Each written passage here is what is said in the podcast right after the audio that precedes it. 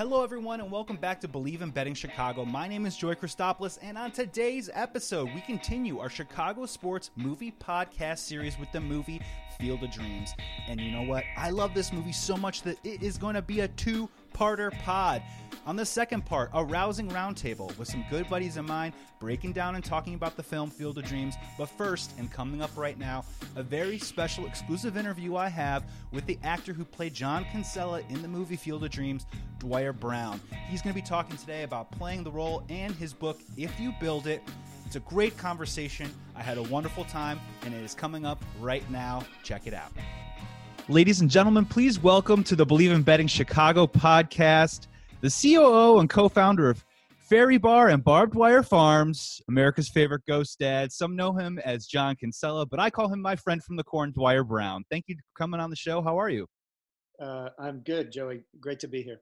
Is this um, happy belated Father's Day, first of all? And is this a is this a busy time? Um, is this a seasonal thing with Field of Dreams? Is this one of those busier times for you? It definitely is. Yeah, yeah. Usually, uh, sneaking up to Father's Day, people, oh my gosh, I forgot to get something for Dad. So uh, I get book orders. Get Dwier. Cameo requests. Yeah, it's good. That's great. That's great. Well, thank you so much for coming on. I'm really grateful. And um, in preparation, just a little brief backstory. We met very briefly uh, in a restaurant interaction encounter some months ago. You were very gracious. You and your wife, Lori, were very gracious with your time. I was able to take a picture with you. And uh, it was just kind of one of those moments where I thought I would email you and say, uh, just go for it and see if you wanted to come onto the pod. You had recommended to check out your book uh, and something that I um, encourage everyone to check out called If You Build It. And I started reading the first 30 pages, and I have to be honest with you, I read the whole thing. Um, I've read the whole thing in the last couple of days. And I was hoping that maybe we can kind of touch on some of those those things in the book because truly like a wonderful, wonderful piece of writing and just in general you know was writing something that came easy for you? I know as performers there's one there's kind of two sides of the coin on that. Uh, did you enjoy the writing process of if you build it? Um gosh enjoy the writing process. Um, i mean writing is a is a hump you know i i i found that i could only do it if i got up at like one in the morning and then i would write for as long as i had inspiration you know two or three hours and then i'd go back to bed otherwise, if there was anything else to distract me, including my charming wife, I I was not able to kind of stay consistent. Um, so, uh, I mean, I enjoyed the process. It's it's a little like uh, acting, you know, like the rehearsals. I don't always enjoy rehearsals, but it makes it all worth it when you put together a great show. And and I was pretty proud of the book. So uh, and and it's something I always wanted to do. So I guess in that way, yeah, it, the overall experience was enjoyable for sure. Yeah, congratulations. I mean, honestly, um, such smooth use of detail and the way that you were able to conjure up pictures. I mean, the picture heads in my mind were kind of running on full tilt there throughout your book. And you did a really nice job too, as well, of sometimes when books get into too much detail, they can lose the pace of storytelling. But you're such a good storyteller that you were able to kind of manage both of those things. So, um, for someone like if I was to tell someone that had never read the book before what it's about, and I would just say, kind of in general, it sort of feels like three streams kind of weaving in between each other and then kind of sort of keep coming back. So I'm wondering if maybe we can touch on a couple of those different streams as we go along here. And I'm just kind of curious if you could give the audience a little brief background about a bit of your childhood because there's a lot more eerie commonalities and similarities that eventually led to your performance that I think we all know of in Field of Dreams. I mean, these are sort of little crumbs in your childhood and through you growing up and maturing as a person kind of led you to that moment. I wonder if you can kind of just talk about that for a little bit. Yeah, uh, in, in to go back to enjoyable writing process, one of the things that was enjoyable was it was only through writing all that stuff that I kind of linked all those things and how how incredible it was that I'd come from this you know farm existence and ended up back on the farm, but I had to go all the way to Hollywood and back to to to have that experience. But uh, I, I, grew up in in the suburbs of Pittsburgh and in, in Ohio. And when I was nine years old, my dad decided to move us all out into a farm, uh, a 52 acre farm in the middle of nowhere in Northeast Ohio. Um, the house that he decided to buy was in such terrible condition that the the the farmer who was selling us the 52 acres threw it in for free which should tell you a little bit about what kind of house it was. It had no indoor plumbing. So we were using an outhouse when I was nine or 10 years old uh, for a couple years until we built an indoor bathroom. So um, it was a culture shock, uh, you know, to say the least. It, at the time, shows like Green Acres and, and, and, and those kind of things were coming out. And, and I, you know, I really think that that was a little bit of an inspiration for my dad. I think he really wanted to sort of have us to himself. So he moved us as far away from everyone else as he could. And, and you know, it was a, I mean, we worked very hard. My dad is an, was an architect uh, by trade, and so he wanted to fix up this, you know, this tear down house, a 160 year old farmhouse. And so we spent our weekends kind of doing that, digging a basement by hand, tearing out every window and every door and replacing them. Uh, you know, it was uh, it was a labor of love for him and a labor of child labor for us. No, just kidding. It, it, you know, he he, he was it, it, was work, but you know, I, I, do think you know to this day I can swing a hammer pretty well, and it's it's served me well in lean times in the acting business when I you know need to make some cash with some carpentry work. Well, it's also interesting. Typically, when they throw in the house for free, uh, it usually means that it's haunted, and not the good way. Uh, so that'll happen maybe, maybe more and less. Well, I can tell you from uh, there's pictures uh, on in the book of my house. There are two windows you can see from the front that you can see from the outside of the house, but you can't see them from the inside, which was a major kind of ghost story for us when we were kids. We figured out what had happened is the the roof had caught fire at some point and rather than kind of replace the roof, they just built the house up, put some windows in, and then built another roof on top of it. So, uh, and then they just kind of, you know, drywalled off. Well, actually, they used corrugated cardboard to seal the joists. Anyway, it was, uh, it was yes, definitely had a spooky quality to it. That um, I don't know. It's one thing visiting a, a, a, a haunted house; it's another one to live in it. Well, I, I just found it very interesting on two fronts. One the concept of uh, going on a farm and then you know taking that ticket to Hollywood, and then when you do find yourself uh, stepping into the light of that gray moment in your life, you're back on a farm uh, with you know with the creaky screen door and the whole deal. And then the other part too is I just sort of I felt a parallel kinship. Uh, my father built houses for a living, so I worked on construction sites many a summer and um, yeah, the work is not easy. And if it wasn't for the radio, I, which you guys probably didn't have, I'm not exactly sure if I would have perhaps lost my mind. But it's kind of this concept of uh, your hard work and that discipline created not only helped you later on in life, but then also informed you and helped you want to express yourself as an actor. Um, and it's sort of that the, that tug and pull there. And I, I was there a bit of maybe an explosion you know once you got over 10 12 years old about more about expressing yourself. Yeah I, I, mean what i'm always struck with is you know in, in the movie they say if you build it he will come. They don't say if you dream it or if you imagine it or if you uh, you know think about it a lot. The, the follow isn't he will come. There's a uh, tangible work, bedrock. Right the work ethic that my dad instilled in us uh, came in very handy in an acting career for which it was not really appropriate. You know, I worked harder at my career probably than, I mean, you know, a lot of times in show business, the harder you work, the less success you have because people sense that desperation and you know so it's a fine balance but i was fortunate enough to sort of have a little bit of both i was a dreamer and i had some uh, some you know work ethic so i think those two can can take carry you a long way in whatever you want to do you know really yeah, I have some eh, uh, I have some interesting thoughts and questions for you that about that. But I also wanted to kind of ask you. So uh, you're growing up in Ohio, and then uh, you spent some time in Chicago uh, in the theater scene, something that I know uh, very well. Now I did uh, I did the comedy thing, so I was a little more Second City, but you know, I did the Goodman shows, I did all that stuff. I just want to hear a little bit about not just about your experience on stage in Chicago, but just kind of living in the city what you got out of it, and maybe some thoughts on how you still look back and reflect on that now.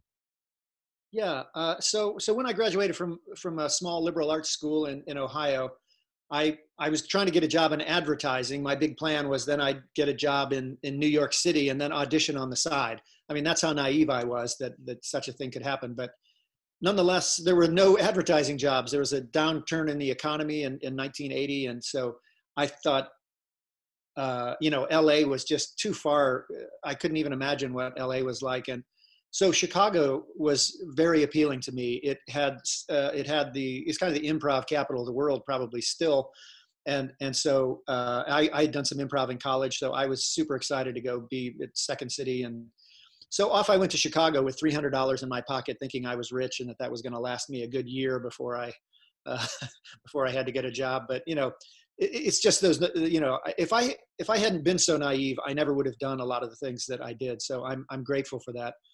Um, I I managed to find an apartment and I went to as many shows as I could. I I was I'd grown up on a farm. You know, like seeing the incredible uh, theater scene in Chicago was just amazing to me. Going to the Organic and to Steppenwolf when they were just fledgling, I was watching, you know, Malkovich and Gary Sinise and those guys doing these incredible shows, and you know, uh, uh, Bill Petersen and these people have gone on to have huge careers, but they were just starting out as I was. You know, they were a few years ahead of me, and it was very inspiring. You know, uh, I managed to get in a few shows there, and I just loved Chicago. It's such a great city very midwestern in in demeanor which i loved it was very welcoming to some kid who you know didn't know a hay bale from a, a you know from a, a, you know a street uh, uh, corner or whatever you know i was i was so green but it, it was very very welcoming and and you know had a great time there i was sort of reluctant to leave but i had a kind of fluke opportunity to go to los angeles uh, during pilot season back then they you know there were two times out of the year when they were casting pilots and my agent in Chicago kind of just sponsored me to come out here and I ended up uh, getting in the Thorn Birds in my little six week foray and, and, and that started things rolling. And then I moved out here and have been here ever since. But I look back very fondly to my, to my year and a half, I guess, in Chicago. I mean, it, it was just, it was such a great soft landing for me to be able to start my career there, get my, you know, earn some chops doing theater and, uh, it, it, really ended up being. I, I, still look back anytime I can go to Chicago. It's a it's a plus for me. I love it. And in such a strange twist, you move out to Los Angeles, and then you get an opportunity to be in a movie like To Live and Die in L.A., which has Billy Petersen in it and William Friedkin. And I am a huge William Friedkin fan. And uh, if I'm getting the IMDb correct, you worked with him twice. No?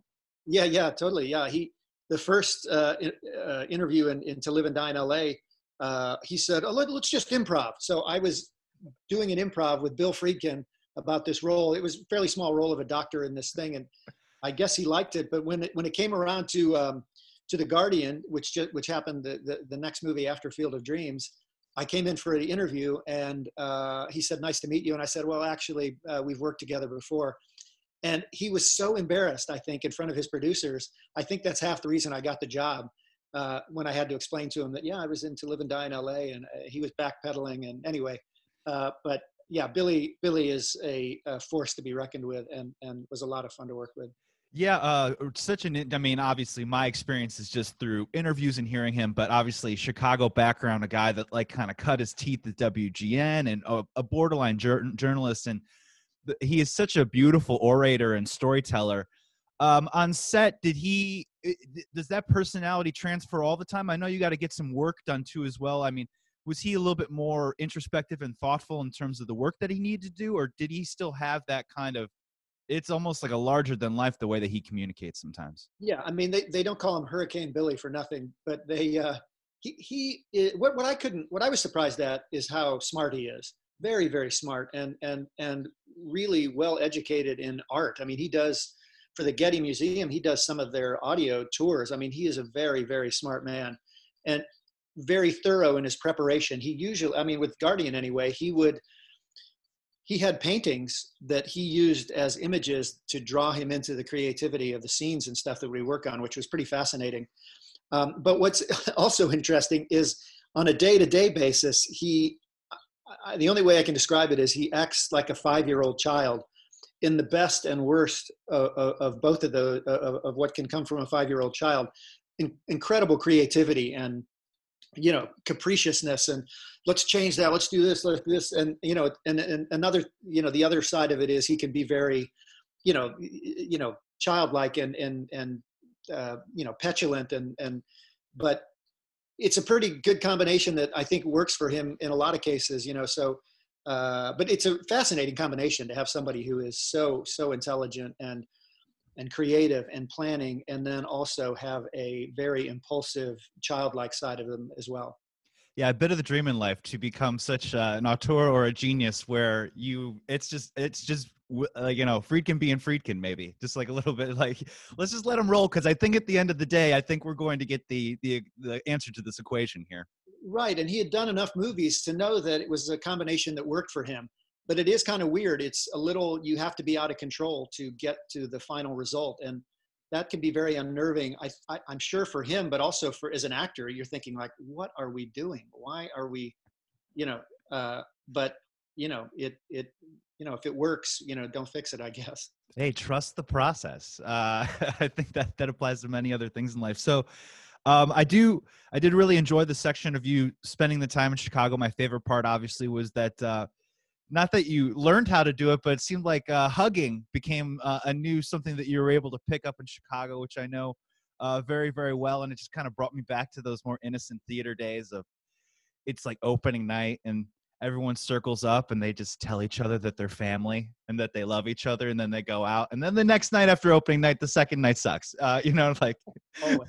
always always never never quite the same but i did want to there was another interesting one and it's uh it's actually it's actually in the beginning portion of the book which is a three uh, free 30 page preview on your website right now dwierbrown.com about the the night in 1986 in, in halloween.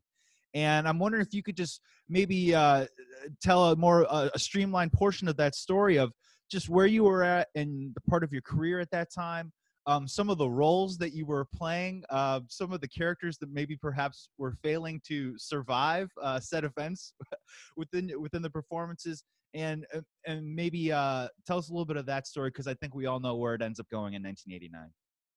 Yeah. Um, well, after leaving Chicago, where it's a hardworking blue collar town where you know I would walk to the agents you know, all the time and meet, talk with them and meet with them. Coming to LA was another culture shock because it's a different industry out here and it's very much more wait for the phone to ring kind of uh, uh, kind of experience. So uh, coming out here, I, you know, it, it, it, took me a while to to adapt, and um, and so, uh, what, I forget the question. oh, well, so the question was 1986. It's Halloween, um, oh, yeah. Um, and and you were just and you you're in such a wonderful way, kind of describing some of the past roles that you had been playing, and you had a knack for something. Uh, something yeah. kept happening to you in your roles. Yeah, I ended up starting with the Thorn Birds, which was the first job I got out here. I I get killed by a boar. I played Stuie Cleary. You know, I I referred to it as bored to death, but. Uh, that was just one in a long series of probably three or four years where I died in every single show I was in. I, would be shot to death in, in, in one episode of something, and then I'd, I'd get hung, and then I'm doing plays, and I was, I was hanged in a play. I had a heart attack in a play. It was just so weird that having come out here and, and, and been in the movie To Live and Die in LA, I was literally dying in LA in every job I was in, you know, and I'd have to call my mom, Hey mom, I got this show. And she'd be like, do you die in it? I'm like, yeah, yeah, but it's still a good part, you know.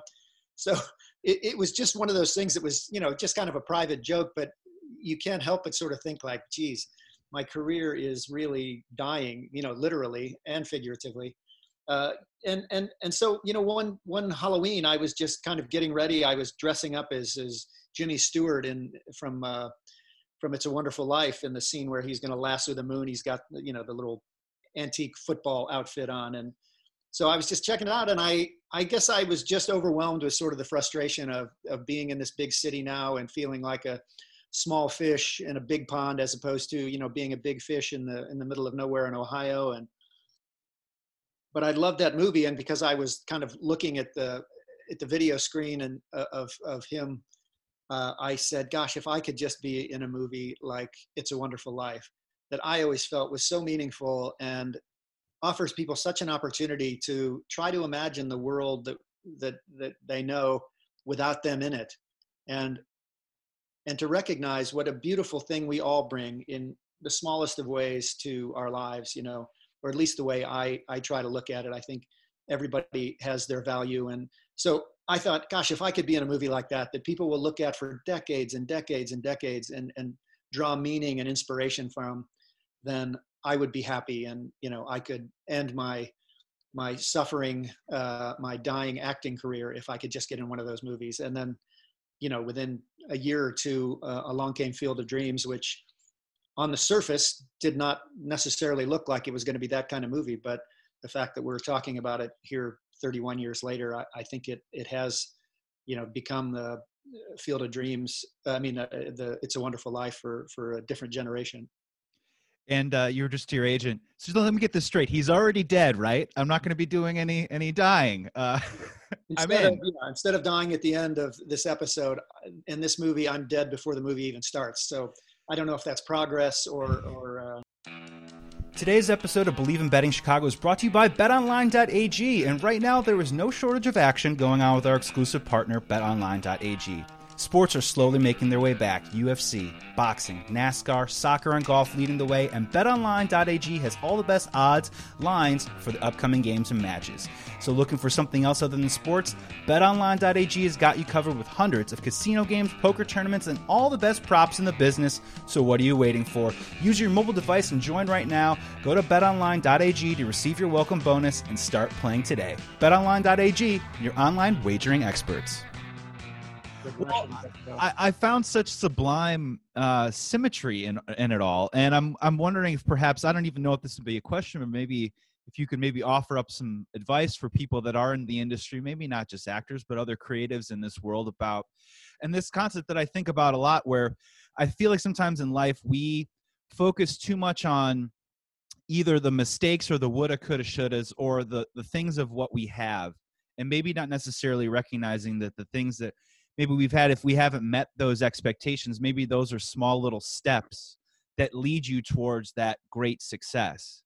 And i and obviously i don't think that you have any regrets in life about anything but at that time you were you were at a place where you felt like you were searching for something more or asking are these acting roles is, is this going to be it? But in a weird way those roles were preparing you to play something that was so important and um, i don't know i just i find that so invigorating just in terms of life and eh, what eh, for people that are out there like auditioning or maybe booking that guest star role and and they're they're not getting to exactly the place that they want to be what could what kind of advice could you impart to that type of person right now um, well, t- you know what's interesting about show business is that it's uh, publicly so visible. Uh, I remember, you know, I'm doing a shows where I'm dying on TV episodes, and John Cusack, who I knew from Chicago, and we had the same agent, started out at the same time roughly, and Aidan Quinn. These guys' careers were skyrocketing, and I'm getting killed on on you know an episode of uh, The Fall Guy or something. You know, so uh, it's very easy to compare yourself, and you know. And because those people are having success and in a very public way, it's on the cover of all the trades. It's you know they're getting interviewed. You know it's it can be very uh, it can really destroy your self-confidence you know and and i found myself in that many times. I've had a lot of watched a lot of people kind of climb the ladder you know past me and and but i guess what i learned in the long term was i think in particular i think it's more valid these days is i think learning to write stuff for yourself is one of the best things you can do because it, it's something you can do alone while you're waiting for the phone to ring. And these days, which wasn't true when I went through, there's so many uh, venues that you can put that stuff out there, YouTube and everything else. Look how many stars have happened from their YouTube. I mean, you know, Justin Bieber and, you know, all these people have made their first foray, uh, you know, and all these guys who are internet stars now that they're writing their own material and, and producing it and making it at home and nothing is more attractive than somebody who's working and creating and and doing that stuff. In my day what i did i started three different theater groups in in, in la and, and up here in ojai where i live now and and uh, the ojai playwrights conference which is still in existence. And all those things kept me focused on my work and not so much on what's happening because you to some degree it's very hard to control what how the world accepts you i mean you know vincent van gogh would not have looked back on his career as very successful if he'd done it while he was alive you know he, he you know now his paintings are worth millions but he struggled and, and i struggled and uh,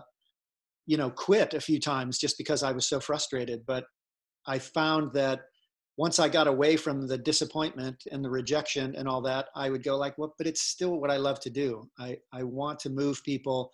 I want them to, you know, someday see something that I did that makes them reevaluate their lives or make changes or even just value themselves. And it's much easier to do that from my point of view now, looking back at my career, you know, uh, there's a lot of things I didn't succeed at, you know, nearly as much as I wanted to. You know, I, I, I, suppose I wanted to be Tom Cruise. I mean, I met, I auditioned against Tom Cruise for Risky Business, and uh, you know, and then watch what happened to him. And I auditioned against Brad Pitt for Thelma and Louise. You know, which those were the movies that started their career. So how do you, how can you react to that afterwards, other than to say, well, I'm not as good as they are. They're better than me I'm a failure. You know, you can really go into a downward spiral. But uh, you know, the, looking back on it now, I realized, I mean, I I wouldn't trade places with either of those guys right now. You know, I mean, I have a very nice life and and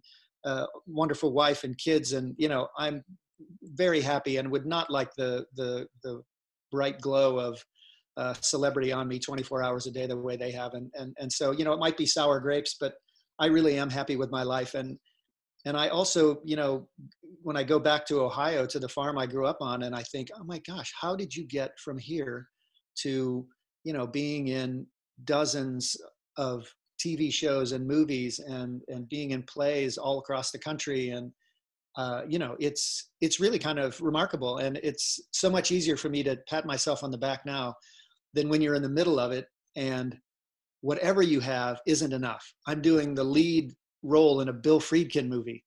And it was, I think, at that moment that I realized, wow, you're never going to be happy. There's nothing better than working with an Academy Award winning director in a studio movie where you're the lead with two beautiful co stars. And, you know, and it really made me realize that you have to find that sense of satisfaction and happiness from within. And, uh, and I just, you know, set about doing that.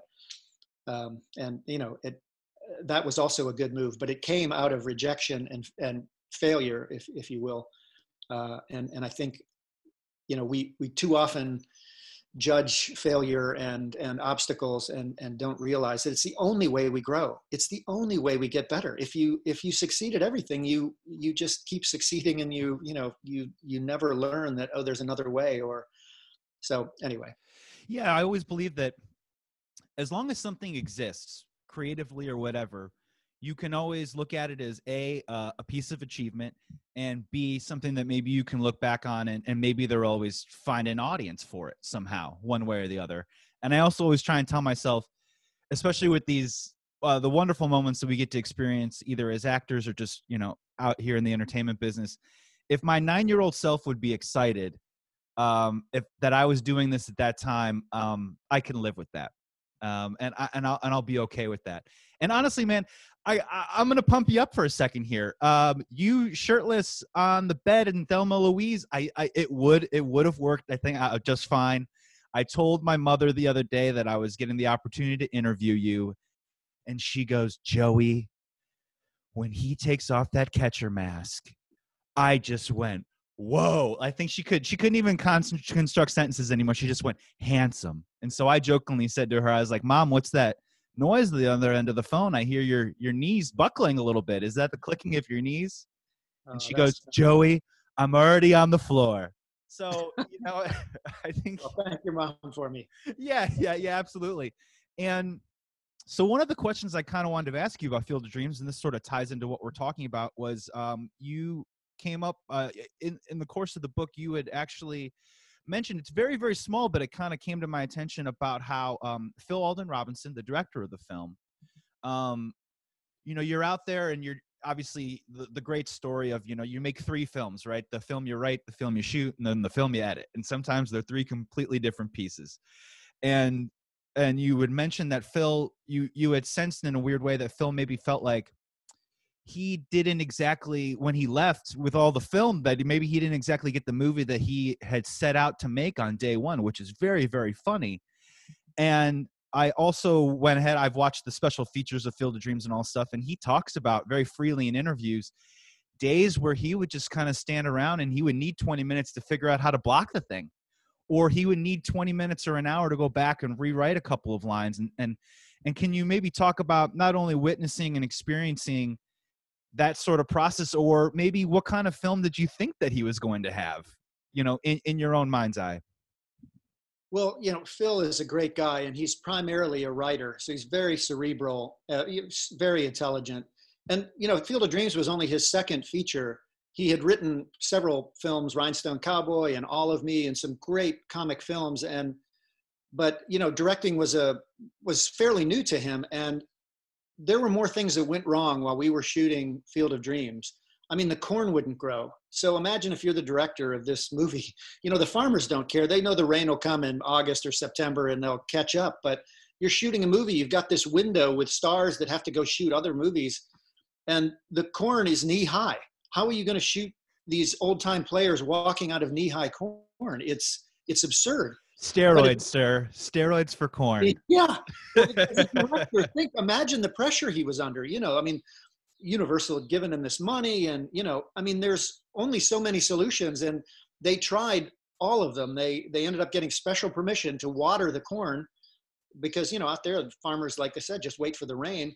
They got special permission to water the corn. They they had an insurance policy. They took an insurance policy out on the corn with Lloyd's of London for like three million dollars. So when and they also ordered 30,000 fake, uh, fake stalks of silk corn from Hong Kong you know, that they were going to shove into the ground and we were going to walk out of that and it was supposed to look like a cornfield. I mean, that's how desperate they were. And, uh, you know, it was, it was a drought that summer. It was just hot every day. So we're shooting outside in this knee high corn and, you know, they had to shoot every other scene of the movie that didn't involve corn until it grew because there was just no point in doing it. So, uh, fortunately, uh, in that heat, throwing water on that corn, it just started growing like crazy to the point that when when we wanted to shoot Kevin in the corn, it was uh, two feet over his head. You couldn't even see him. So they had to use apple boxes and build a, a, a, platform for him to walk on between the rows of corn so that it looked like he was inspecting the leaves and you could see what he was doing.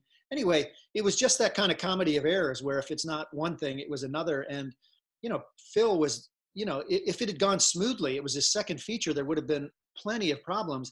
He had imagined all these great elaborate shots and and tracking and you know uh, so he, when he got there it was just he he was behind schedule. He had to just shoot stuff as clean and basic and you know tv as you can get. And i mean there are some obviously some beautiful shots but what was smart is it forced him to pare down all of his i mean he admits to this day that if he'd done all the artsy shots he wanted to do it probably would have distracted from the story. And i think that's what ended up happening so well was that it was a simple story. And when it's when it's such a fantastical premise that somebody builds a baseball field and players come from back back from the dead to have a game on the field i mean that's pretty bizarre. If if he had you know accented that with you know stretchy camera shots and weird point of view things i think it would have taken away from it the, the it works so well because Kevin is plays such a kind of you know simple guy thrown into extraordinary circumstances, and I think the the, the beautiful cinematography by uh, uh, John Lindley accentuated all that, and I think made it made it it told the story better. I think, but it, at the time you could not have told Phil that that that was the case. He was sure every day that his movie was never going to come out because he had missed every opportunity to make it what he imagined was was good and creative and, and unique. And who knew that he would have James Horner's score uh, over the top of it, which is just I mean, what can we? I we could do a whole nother podcast on James Horner, but let's just say that obviously an incredible genius. Um, and you know, please go ahead. I'd love, I'd love to hear. Phil told me that when Horner came to see, uh, he he sat in on a screening when it was almost done to start working on the score, he was sitting in there with with his agent uh, Horner and his agent and and Phil and and so they they were watching the movie and before the movie was over, uh, Horner leaves, and Phil's like, uh, gosh, uh, you know, thinking of course at this point that he hated the movie and that he's embarrassed and you know so and and he asks his agent well where is he? He says i don't know where he is. So so they go kind of looking for him and phil finds him in the bathroom near the screening room and he's clearly pulling himself together. And he says you know i guess horner's dad had been had worked in in show business as a i think an art designer or something and and it spent very little time with him and they had a very strained relationship. So of course when it gets to the end of the movie you know so in the bathroom horner says you have to let me score this movie and and phil of course was relieved because thinking he had been rejected when in fact he had been so overwhelmed even with the temp track that they were watching the movie with uh, you know and and the rest is history. I mean obviously that's that that score i mean it was nominated for an academy award and it it remains. I every i see dozens of movies since then and i go oh my gosh that's they, they just stole the field of dreams score. I mean it's so haunting and powerful and creates such a wonderful momentum. And yeah, how could Phil have anticipated? To me, that was the single most, uh, the biggest difference in in the movie that we shot to the movie that I saw at the cast and crew screening. It was, it was, you know, it, it just pushes that movie to to my appearance. I mean, I had no idea. I thought when we were shooting that movie, this was just, you know, another five minute scene at the end of a movie that's kind of wrapping up a loose end because the book the father appears early in the book and kind of is throughout the the, the novel it, it didn't have the import that phil's brilliant move of having it revealed at the end that makes that moment so important. I didn't even anticipate that. Having read the script and everything else i was i was blindsided the way everybody else was you know strangely because i know i'm in it. I know my scene's coming up. But I suddenly there I am, and that score had had carried us across the the prairie like a storm coming, and it was you know it was really spectacular. But it was yeah, it was a late dawning for me as well as to is the import of of my little scene was going to have in that movie. Well, and it's just it's just so interesting to hear, right? Because you know that's you know people talk about movie magic, right? And the components that everything that has to come together to create something that's beautiful. Like to hear Phil and I don't want to mean this to sound derogatory at all, but almost maybe overcompensate. He's such a brilliant writer, and to overcompensate and be like, I need these shots. I want this overhead. I want this tracking. I want this and that to make it look beautiful. When little did he know that he had created such a beautiful script that he was going to hand over to truly amazing actors. I mean, uh, when I met you, you allowed me to fanboy a little bit, but you know, everyone always goes to dad. I want to have a catch, but truly, my favorite line of yours is when Ray Kinsella asks his father, Is there a heaven? And you give him that, oh yeah, the oh yeah of just, of just this confidence, of this ease, of almost like the burden and calm and the burden and fear of, you know, are our loved ones okay when they move on? And, and, and is, and, are the loved ones that have worked so hard in all of our years like are they okay are they at peace and just that line that you give there is just such a beautiful performance.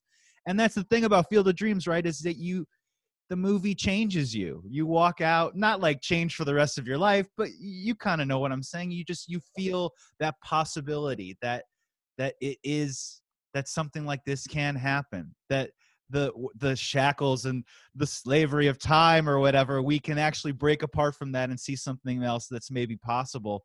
And it's just really fun to hear all these different elements and everything kind of coming together into this one uh, cohesive piece. Now that obviously is not only the, one of the greatest movies of all time but has a tourist attraction. And um, one of the best parts of your book is that these there are these vignettes or these short stories of people that come up to you that aren't just Field of Dreams fans, that aren't just asking you maybe to bellow out famous lines, but actually have their own personal stories of how the movie affected them. How soon after the movie came out did that start happening?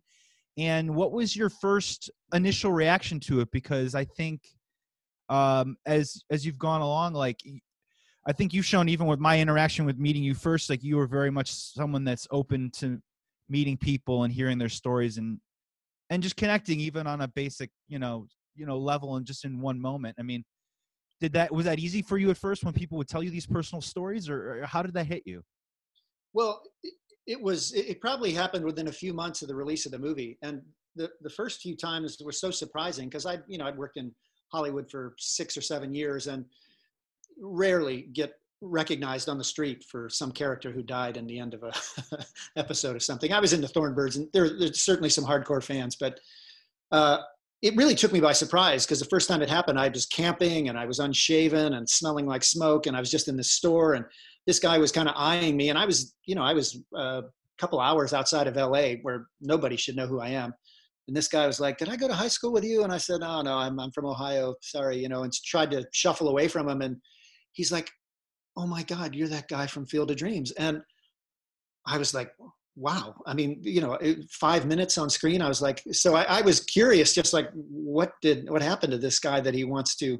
Anyway, he went on to tell me how he'd you know his dad and him had had a huge fight and they hadn't spoken for five years or whatever and and they he saw that movie and just went to his dad's house and dragged him to watch the movie together and that they got over i mean he was crying i'm in this little bait shop with this guy and he's crying and i'm crying and you know patting each other on my back because you know i mean my dad died 30 days before i went to go shoot that movie so i had my own you know dad issues to bring to that movie and so we have this strange encounter well where he cries i cry we're hugging and then we have to kind of awkwardly part uh, yeah see you later or you know whatever and i was just like mind blown and then it would happen again in a couple months in an airport somebody would say oh my gosh you know i my dad never played catch with me and i you know learned to have a relationship with other men or you know it would it would whether it was i had a great relationship with my dad and that movie makes me cry, or I had a terrible relationship with my dad and that movie makes me cry. They would share these stories with me because I happened to be the face that was 40 feet tall in front of them when all these feelings came out. And, you know, I, I was so fascinated with it. And because it was what I dreamed of being an actor for was to be, do what I love to do and have it mean so much to people that, that, you know, it leaves an indelible mark on them. Now, you know, obviously I didn't this didn't just happen to me. I was lucky enough to get in this brilliant movie from the brilliant book and you know all the other things that have to happen to make that possible but nonetheless something in my acting career had this effect on people. So i started taking notes about these little things because they were all so different so the same but so different. And i just was kind of keeping track of them. I, I thought this was happening to phil robinson. I figured it was happening to kevin and james earl. People were tearfully telling them. And it was only when I, you know, when I sort of decided to write the book, I, was sort of waiting for Kevin to write a book about Field of Dreams, and and then it, when it, after 25 years and it didn't happen, I thought, well, this probably isn't going to happen, and then I realized, well, if you run into Kevin Costner in an airport, you're going to talk to him about Dances with Wolves or or you know all the other Bull Durham, all the other amazing movies he was in. You're, you're probably not going to recognize Phil Robinson, you know, walking quietly through an airport unless you're some kind of, you know, film nerd or something. But so it was because it was my face at that moment in that film that I was kind of imbued with this fatherly quality of that that that is I think a approachable and b uh, you know people feel that by talking to me they can maybe let go of some of this stuff or finally just tell somebody this is how I felt about my dad. And so and because of losing my dad when I did, it it became a touchstone for me as well. So I, you know, began to sort of welcome these meetings, as awkward as they could be when I'm trying to have dinner with somebody or something else. I sort of felt like it's my penance, as they say in the movie. You know, it's it's way I can stay in touch with my dad, and you know, and it it passes down the way baseball passes down, usually from fathers to sons, and I don't know. It was all so beautiful, and it was, it, you know, that was part of the that was really the impetus of the book in the first place was to write these stories down. And once I started writing those stories, then I thought, geez, I have my own dad's story, so I wrote that down. And then, well, you can't really understand what my dad my relation with my dad was if you don't realize I grew up on a farm and that I was kind of leaving doing the heroic journey that you know that everyone has to to leave home to find that thing, that void that you can't fill, and then come back home to Iowa, even though it's a couple states over, and to have this you know to finally get the recognition or the you know the the culmination the the catharsis of your journey you know back from where you started and and anyway so it was just in the writing of it that I realized all this stuff was kind of beautiful and poetic and and and seemed to serve the story. So so between the as you asked earlier, I I use these little nine or ten episodes of people I've run into, which is just a a, a sample of all the other encounters I've had, and my growing up with my dad. And the third part of the story is sort of the fun we had shooting the movie, which was I knew fans would be interested in because I'd been asked so many times, like, what was it like to meet Kevin? And and what's what Costner like? Yeah, yeah, right, right. Yeah, I mean, it's. Just, I resisted. Yeah, thank you. But yeah, yeah, yeah. I mean, it, it, it, there's a joke in the book where after, as soon as people find out I was in Field of Dreams, inevitably the next question is, "What's Costner like?" Yeah, yeah. So, uh, you know, and and that's it's funny that even that is like people don't realize that you know they come up to me and ask me what Costner's like, like you know it's just a funny thing and and but i've come to you know just kind of enjoy it because i mean you know I, I would ask the same question you know what's tom hanks like? What's you know?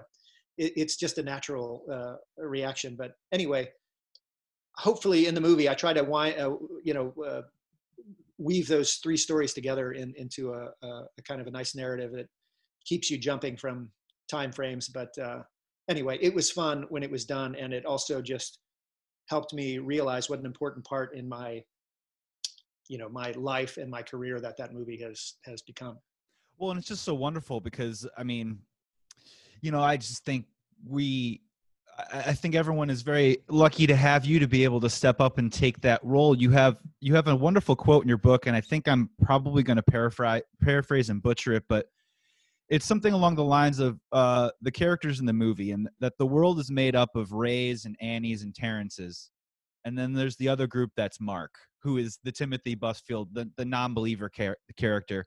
And I just keep feeling like with these stories that people seem to have this connection to you, not just because of the movie and the character, but they, they must feel something from you where they want to come up and, and give their testimony of either their redemption or of how they've healed somehow or how just through obviously the magic of movie making and art and creation just in general that they've been able to see something that was painful in their lives from a different perspective and allow them to you know maybe put that to rest or maybe find some sort of solace. And and they're able to come up to you and tell their stories. And and and I think that maybe not everyone would be so willing you know what i mean? Like you know let me get back to my cheeseburger. Thank you so much thank you so very much. But you were able to hear those stories and then those stories stuck with you as well. Like what a beautiful transfer of you know just communication between people.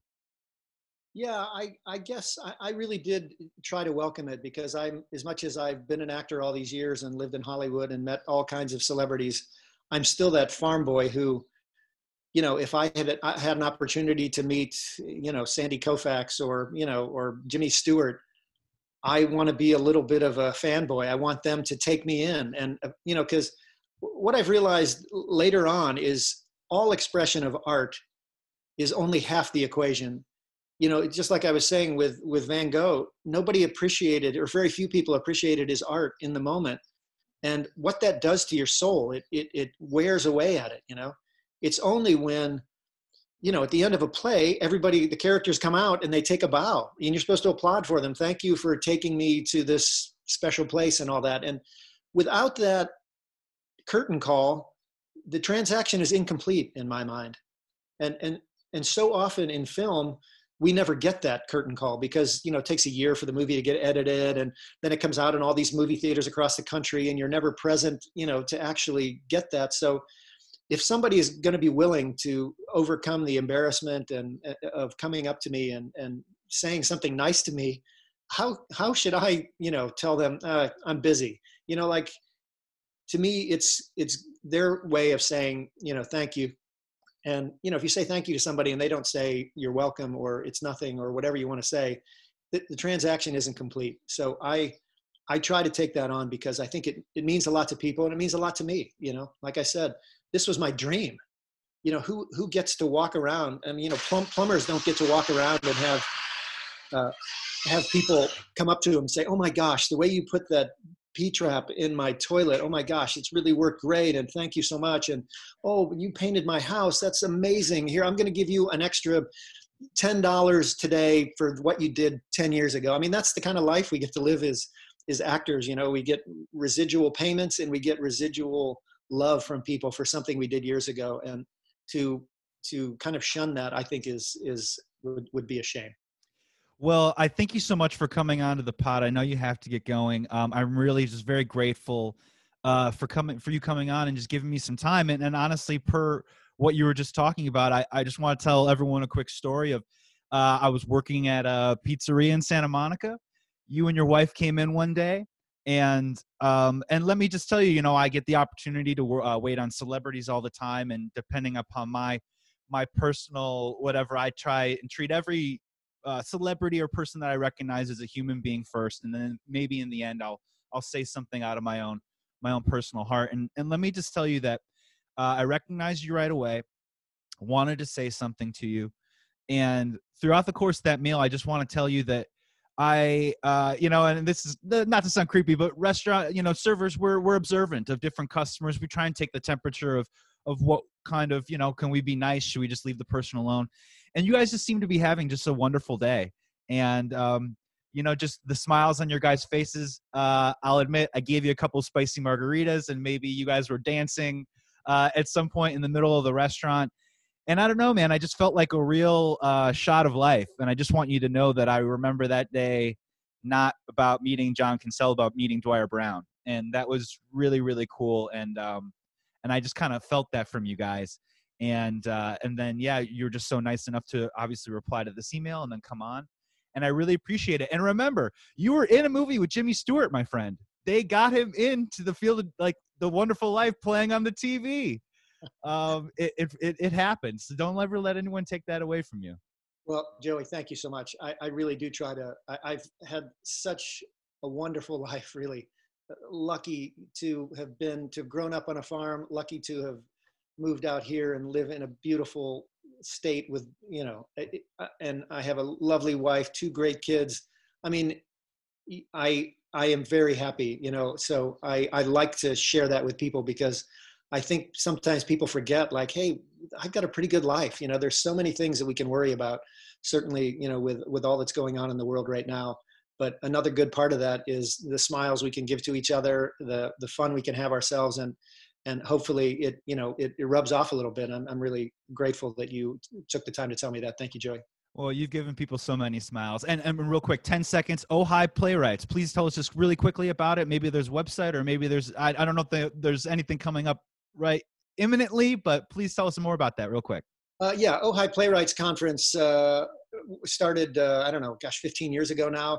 It's for uh, playwrights with new plays and uh, they come up here for a week in Ojai and 10 days really to rework the play and they work it in front of uh, audiences and not audiences and they do a culmination where they uh, you know have a performance what they sell tickets to of course this year it's all been delayed but it's been going steady for 20 years. A bunch of plays have gone on to broadway and, and, and east end and london and i mean it started very humbly but it's really become uh, it's called the Ojai playwrights conference and yeah by all means check out their uh, check out their website. It's a it's a fantastic uh, another you know really great legacy I, I, am proud of having had a part of.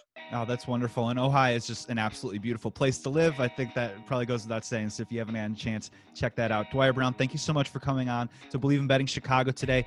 Please check out dwierbrown.com and buy his book, If You Build It. Trust me, if you even like the movie Field of Dreams just a tiny little bit, you will get so much out of this, not just instructively about the movie, but also about life and about Dwier's life as well thank you so much for joining us. And uh, and, and again, happy belated Father's Day, Dwier. Thank you. Hey, I love Chicago. Hey, yeah. Go White Sox.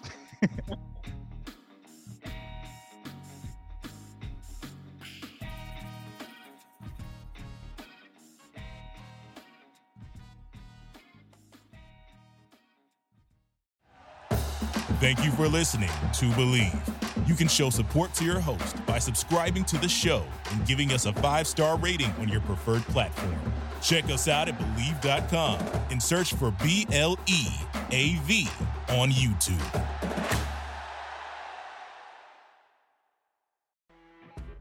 You know, when you're listening to a true crime story that has an unbelievable plot twist that makes you stop in your tracks? That's what our podcast, People Are the Worst, brings you with each episode. I'm Rachel.